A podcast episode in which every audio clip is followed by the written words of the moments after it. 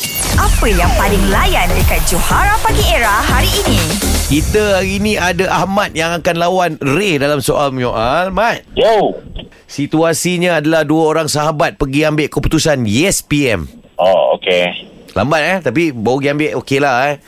Ah, okey, lepas bunyi loceng. Uh, Ahmad boleh start dulu. Tiga, dua, satu.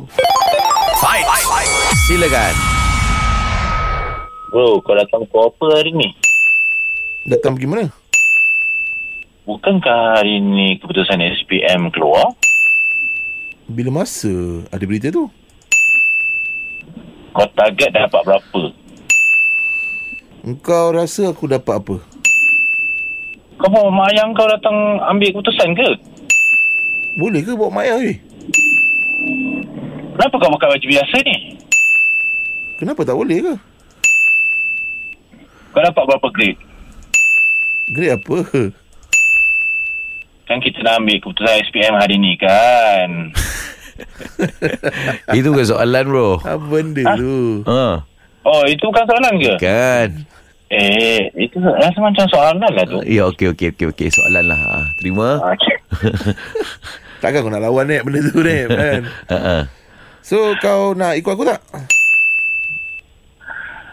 Kau bawa motor ke? Kau boleh naik motor tak? Kau target sains kau dapat berapa? Kenapa kau tanya lagi pasal tu? Sebelum ni percubaan kau dapat berapa? Okey habis Mat Cantik 10 Mat 10 Maknanya Ray yang kena umumkan kemenangan kau Ray teruskan Ah, Ya. Yeah. Siapa nama dia? Ahmad Ahmad. Ya. Yeah. Ahmad. You win. Uh, okey, boleh. Terima eh Ingat kau tadi ada satu benda yang kau tersalah tu. Ha, aku ni kira macam aku ni macam ah, tak apalah Ni- ni- rendahkan diri ah. Ini jaga customer lah Jaga Ray semua ah. Okay, guys semua. Okay. Ah. Okey Mat terima kasih Alright, okay. Baik.